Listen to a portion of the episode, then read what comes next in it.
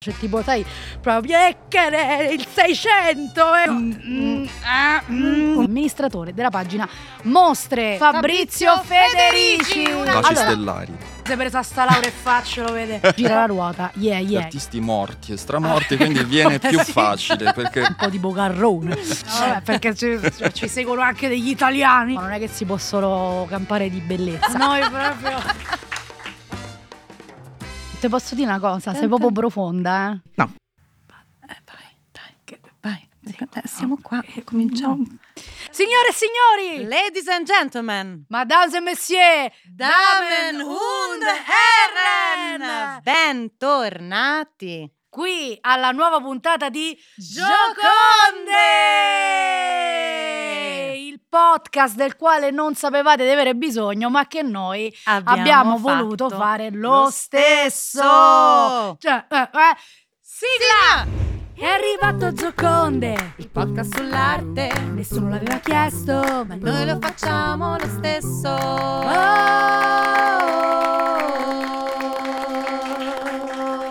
yeah! E rientriamo dalla sigla, noi, voi, il nostro nutrito pubblico caldissimo. Ci ripresentiamo, io Vai. sono Maria Onori, sono una storica dell'arte, ho un dottorato in storia dell'arte e continuo il sogno della carriera accademica con un assegno di ricerca e sono la migliore amica di Michela, mio malgrado sempre perché in una vita precedente probabilmente ero un dittatore, insomma questo ormai è abbastanza chiaro. Io sono Michela Giraud, attrice comica e tendenzialmente persona poco gradita alle forze dell'ordine. Ma Maria, non posso fare meno di notare che anche quest'oggi c'è un una sedia vuota. Ma incredibile! Eh, cioè, ma come se... mai? Ma guarda, in realtà io ho pensato di intervistare la cornice. Bene. Sei d'accordo? No. Ok, infatti non è vero, avremo un graditissimo ospite che però ci raggiungerà in studio tra poco. Di che parliamo oggi? Di che parliamo oggi? Ci siamo lasciati col Seicento, passiamo all'Ottocento e vi parleremo ancora una volta di scultura, una scultura molto diversa rispetto a quella berniniana di cui abbiamo parlato la scorsa puntata, ma una scultura cruda e reale. Ah. Ah, cruda e reale, capito? Ah, sì, vabbè. certo vabbè. Niente, non, mm. non l'ha presa non no, l'ha mi presa. Allora, adesso Maria c'è il nostro consueto gioco per far capire agli spettatori di che cosa stiamo andando a parlare. Ti va? Eh? Del mio... il mio indizio. Ma questa vai. È una cosa aspetta, che eh. dobbiamo fare sempre aspetta. per, forz- per sì, forza Sì, sì, aspetta no. eh. Ok. Quando strada giù fatta Ma... senza giacca, cravatta, Scusa. così sovvennuta io... cinque, sei, sette Mi aspettava te, cresceva rindo sanga, munica volente, musica basta, basta, vita basta, mia, basta, basta, insieme a... Basta, basta, grazie, grazie al nostro nutrito pubblico. Ma ancora non mi è chiaro. Non sono pagati, ci tengo a dirlo. Sono... Pensa te. Allora, quindi... io non capisco però perché stavi cantando Nino perché D'Angelo. Un po'... E perché ti stai lamentando ora? No, non è un lamento, ma è un... morte? È no, un... ti senti un... bene? È un proprio mm, mm, mm, mm, un gemito?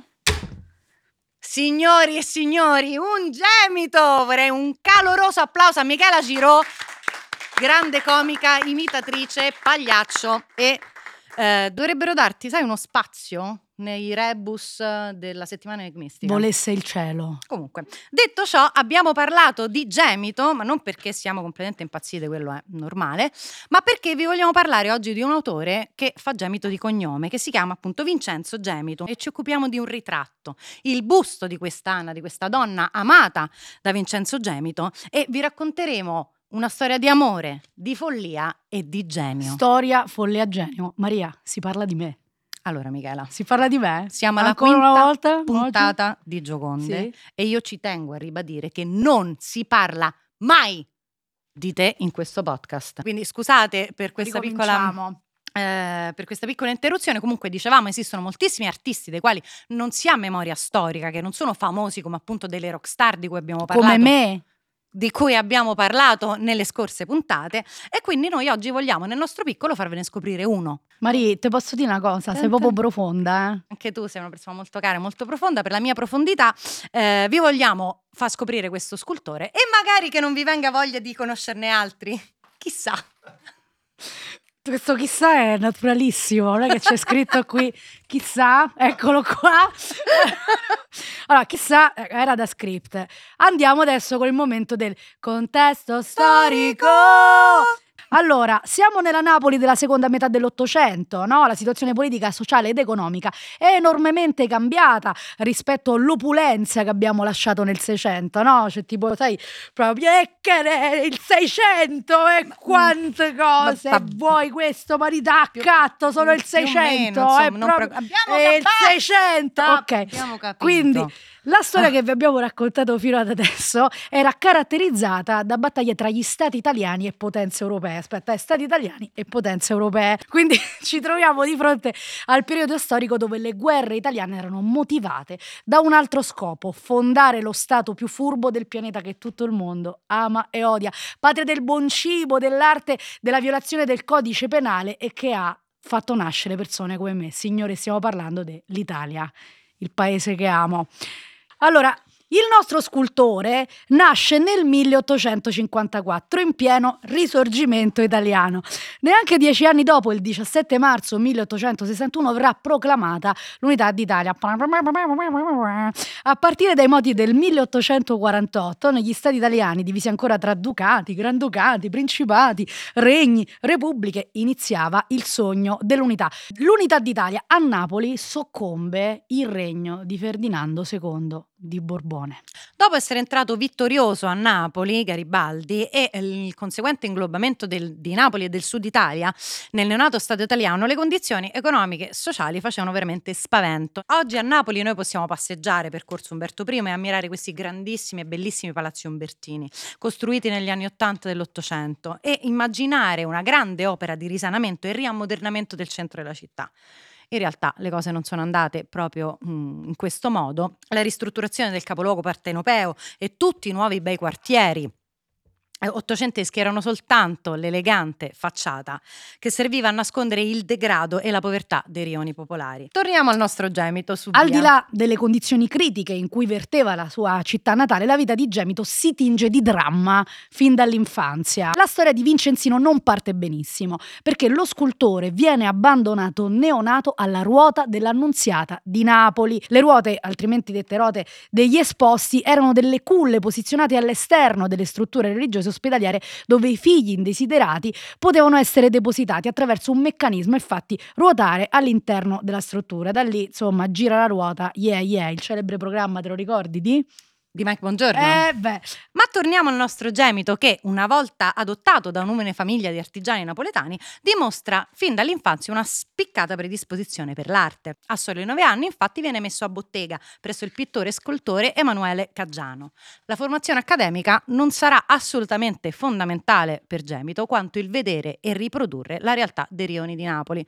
A soli sedici anni espone la sua prima opera, Il giocatore. E la statua viene acquistata niente popò di meno che da re Vittorio Emanuele secondo, e da allora esposta al Museo Capodimonte di Napoli, e tantissima della produzione scultore di Gemito è legata al tema degli scugnizi napoletani. La rappresentazione però di una gioventù povera e scapestrata non piace a parte della critica, no? Eh, capito? Perché Vincenzino è un genio e non sempre è compreso, come me del resto. E eh, la fama e le sue opere dello scultore arrivano a Parigi, la nuova capitale dell'arte. Espone nel milleottocentosettantasei al Salon Il pescatore napoletano, scandalizzando la critica per il crudo realismo, un po' come me con il monologo delle droghe. Giuseppe Verdi, mh, compositore straordinario della seconda metà dell'Ottocento italiano, ehm, viene eh, a conoscenza di Gemito a Napoli. Si, si incontrano in occasione della, rep- della rappresentazione del Don Carlo e dell'Aida, e ehm, da questo incontro scaturiscono le prime commissioni di busti. In tutta la produzione di Gemito, che siano busti di artisti, pescatorelli, scugnizzi, nonostante appunto il crudo realismo e il risalto della materia vibrante, la terracotta, vi è un richiamo costante alla scultura antica che il nostro aveva studiato e assimilato al Museo archeologico di Napoli. Dopo gli anni parigini, perché ha vissuto per un certo periodo a Parigi, nel milleottocentottantuno torna a Napoli e sposa appena un anno dopo Anna Cutolo, la protagonista del nostro busto. Ma per signori. parlarne, per parlarne, Maria, mettimi la mano a conchetta. Sto perché pronta. Proprio il gesto con cui noi vogliamo accogliere il nostro ospite Fabrizio, Fabrizio Federici. Federici. Un applauso! Eccolo, Eccolo. qui.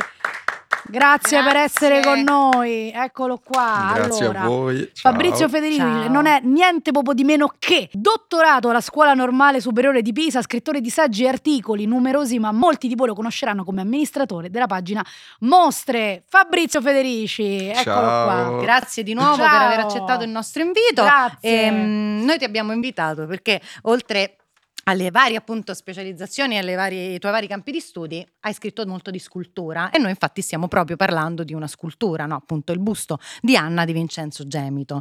Michela, chi, chi era quest'Anna? Fai un allora, po' un quadro. Anna, eh, detta affettuosamente Nannarella, Annina o Cosarella, era, pensa Fabrizio, una famosissima e bellissima modella di Napoli, bella quasi quanto me per intenderci, perché magari tu non lo ah, capisci, beh. non c'hai un metro e invece io te lo do. Ora capisco. Adesso sì. Io non so più che devo fare, veramente mi scuso. Quindi, allora, prima del, del matrimonio con Gemito aveva posato per molti pittori partenopei, tra cui Domenico Morelli, il più famoso nella seconda metà dell'Ottocento.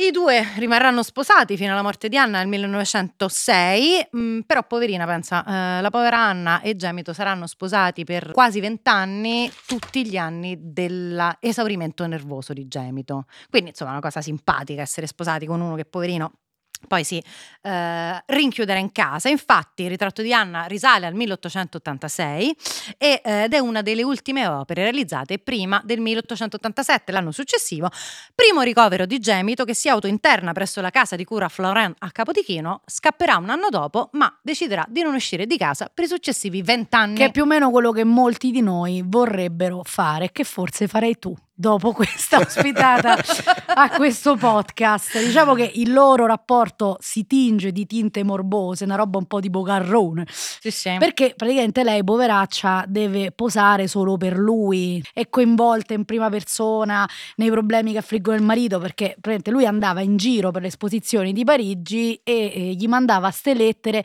che fai, che stai facendo, io sto male. Questa che era nella Napoli di fine Ottocento, aveva appena fatto una ragazzina, stava là che stava cuccata tutta a gelosia de Gemito. Quindi insomma io mi sento di dire relazione tossica. Sono molto d'accordo su, su questa tua affermazione, Michela, quindi noi invitiamo caldamente non solo a don, non avere relazioni tossiche, a non cedere alle relazioni tossiche, ma soprattutto ad andare a vedere il busto. Il busto si trova ad oggi alla Galleria Comunale d'Arte Moderna di Roma, quindi potete tranquillamente andarlo a vedere, e da questo busto emerge tutta la passione morbosa di questo rapporto. Anna è rappresentata in maniera molto sensuale, con tutti i capelli sciolti, è un ritratto non ufficiale, è un ritratto... Sono io, eh? Io sto cercando un po' di... Ma so infatti se... ti rivedo proprio... Sono io. Co- cosa parla a fare? Vabbè, però io ho un po' questo vestito che somiglia un po' al colore della terracotta, ah, quindi, quindi di Gemito in questo scusa, momento. Stai dicendo che sei un po' pezzo di terracotta invece che... no? Ti volevo fare una domanda. Allora, scusate. A te che sei uno studioso di scultura, cioè che cosa ne pensi? Che cosa ti arriva da quest'opera? Perché tu hai fatto alt- un altro tipo di scultura. Sì, mi ero occupato più di, di sculture di epoca precedente. Parliamo ad esempio di Bernini, che so che è già stato protagonista qui a Gioconde, e mh, un paragone infatti si potrebbe fare fra due artisti che all'apparenza sembrano così distanti, no? Anche il contesto sociale, come avevi sottolineato prima, era completamente diverso, però poi si possono trovare dei, dei punti di contatto. Beh, vabbè, perché Bernini era comunque profondamente inserito nella sua società. Bernini era proprio un bello spaccone, capito? Sì. Cioè era proprio uno che arrivava: so Gian Lorenzo, dammi sto caffè, ma io non pago, so Gian Lorenzo, perché poi te mando il papa, te dà due pizze. Lo sai, il povero Borromini, co- cosa eh, ha dovuto passare? Vabbè, insomma... questa... non ne parliamo, che questa è un io team, è un classico. Come, come già saprai, io team Borromini tutta la vita, perché comunque Maria... Diciamo, eh... Bernini magari non era il massimo della simpatia a tratti, però la, la sua bravura...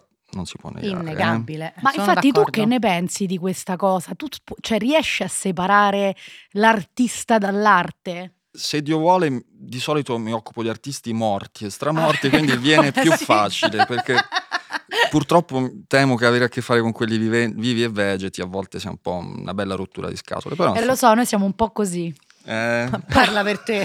Artisti e muse ispiratrici. Guarda che musa di terracotta. È vero, una musa di terracotta, proprio una musa di terracotta. No, effettivamente se uno poi, come abbiamo raccontato, legge la storia di Bernini, dice ah, vabbè, antipatico, si sente chissà eh. chi, eccetera.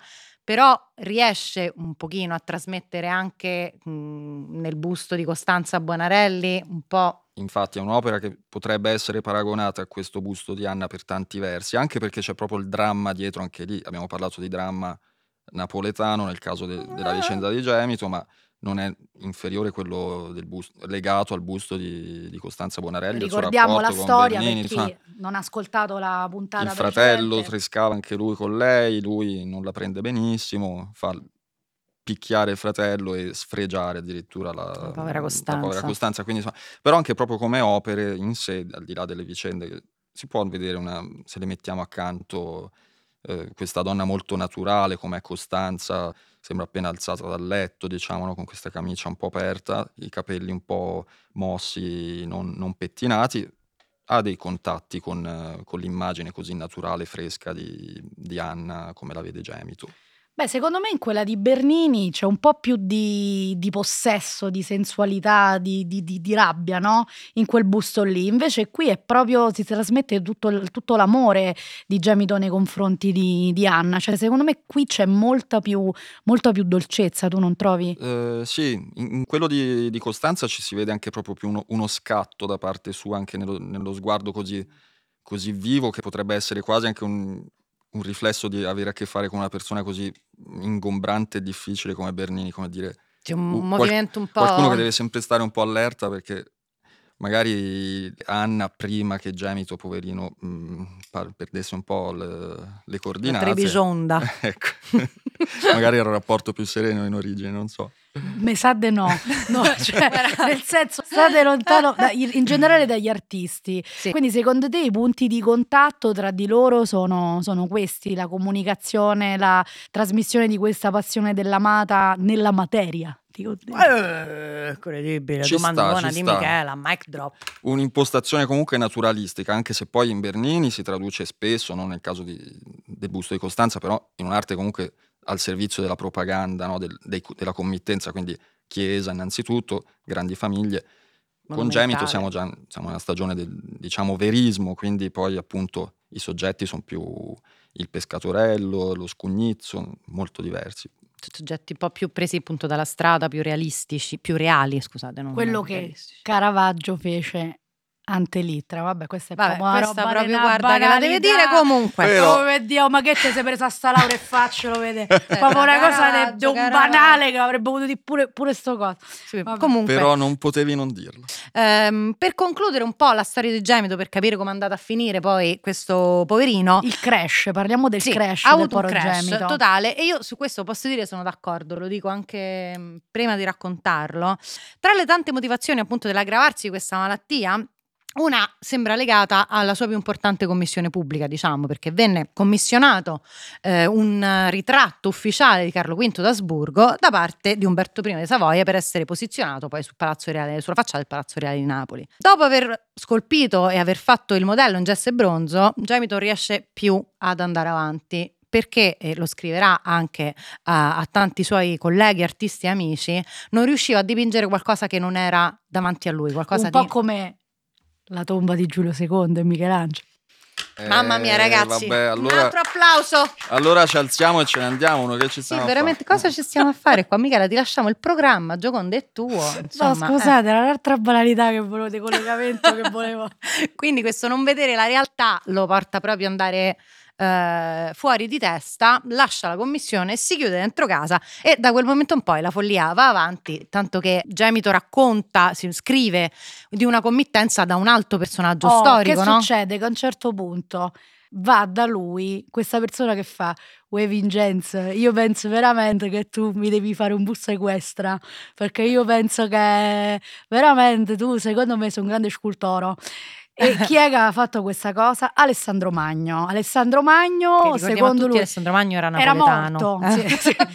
Era, era già morto quando Vincenzo Gemito racconta questa cosa, quindi lui ha le visioni e racconta di aver eh, insomma parlato con Alessandro Magno e fa tutta questa sequela di, di opere, di medaglioni che, regà, sono pazzeschi, ma tu l'hai sì, visto? Sono, sono molto belli, andateli a vedere sull'internet, scrivete Alessandro Magno Gemito, si trovano un sacco di anche opere. Anche se ricordiamo, le opere andatele a vedere dal, dal vivo, vivo! Mi le opere vedetele veramente. Quindi, Quindi si fa costruire un cavallo, ad esempio, da un falegname con le articolazioni mobili per riuscire a rendere il... Continua, Michela? Vai Fabrizio, anche tu, il movimento, il movimento del cavallo. Movimento Perché del guarda cavallo. Che noi artisti siamo molto... Cloppete, cloppete. Sì, no? Esattamente. Proprio, proprio Quindi, così. No, Quindi in questo caso... Diciamo che lavoro artistico... Anche in... se questa era più la mucca pazza di, di Valeria Marini, più che un cavallo quello che ho fatto io, ma vabbè. Ma questa Avete visione eh... altissima. Di Bosco e di Riviera. Noi proprio... Noi veramente qua si tratta di tutto. Sono davvero davvero stupita. Questo l'hai portato in sede di commissione. Dico, certo. E poi vorrei, oltre Era a Gian Lorenzo, oltre a Costanza su... Bonarelli, c'è anche le cotolette. Quindi... Baci allora, stellari. Baci stellari. Senti Fabri, ma vuoi venire sempre? Noi ormai sì, davvero ormai se ne mancano poche, ma... se mancano poche puntate, ma noi ti, vorri- ti vorremmo sempre con Dai, per, noi. Per la seconda edizione. No, senti, ora tornando purtroppo alla serietà che è quello che il nostro pubblico vuole da noi, perché insomma non è che si possono campare di bellezza.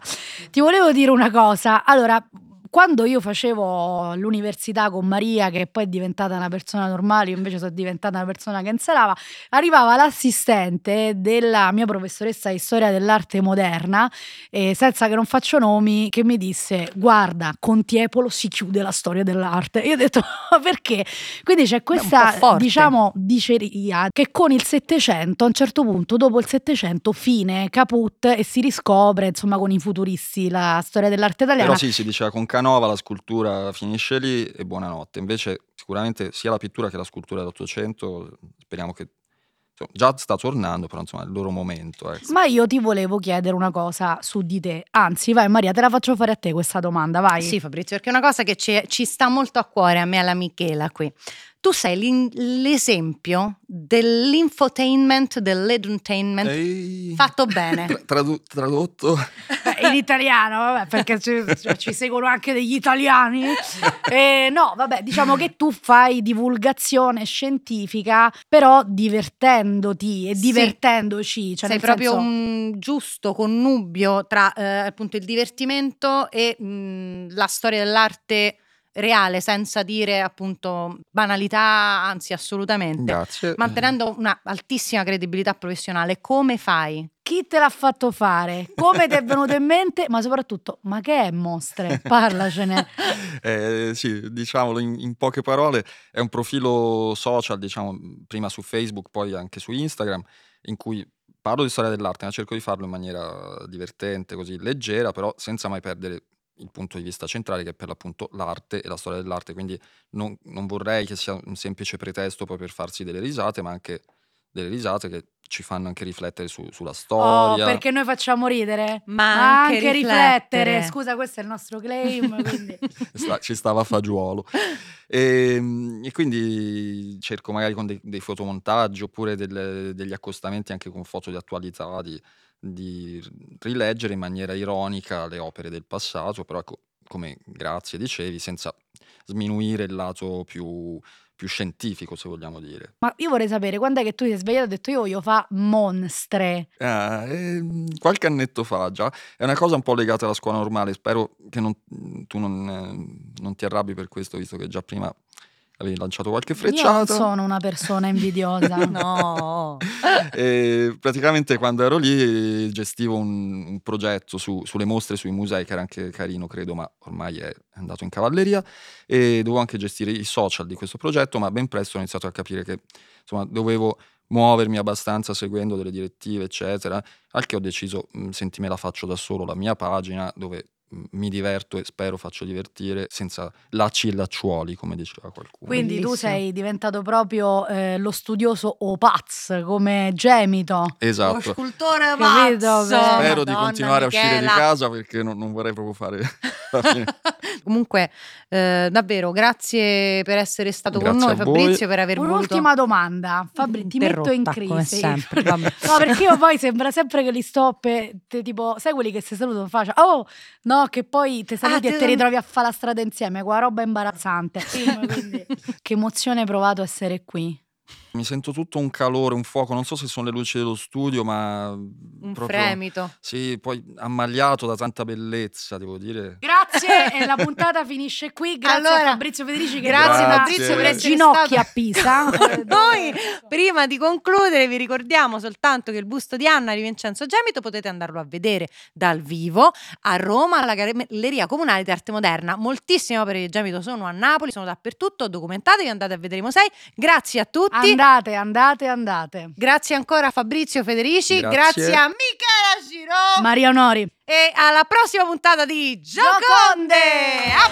Applauso! Grazie.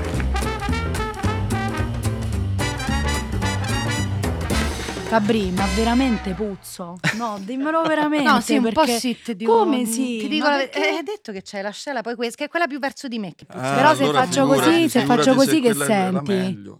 No, tu senti poco, io invece eh, sono due ore lasciamo perdere che... No, perché io, penso, io mi lavo veramente, no? Non voglio che tu motori dici quelli dalla sapienza poi, cioè, capito? No, guarda, non, non facciamo gare di ascella in questo momento perché... Ah, beh, no, pure te, pure tu. Vabbè, a posto. Lavatevi.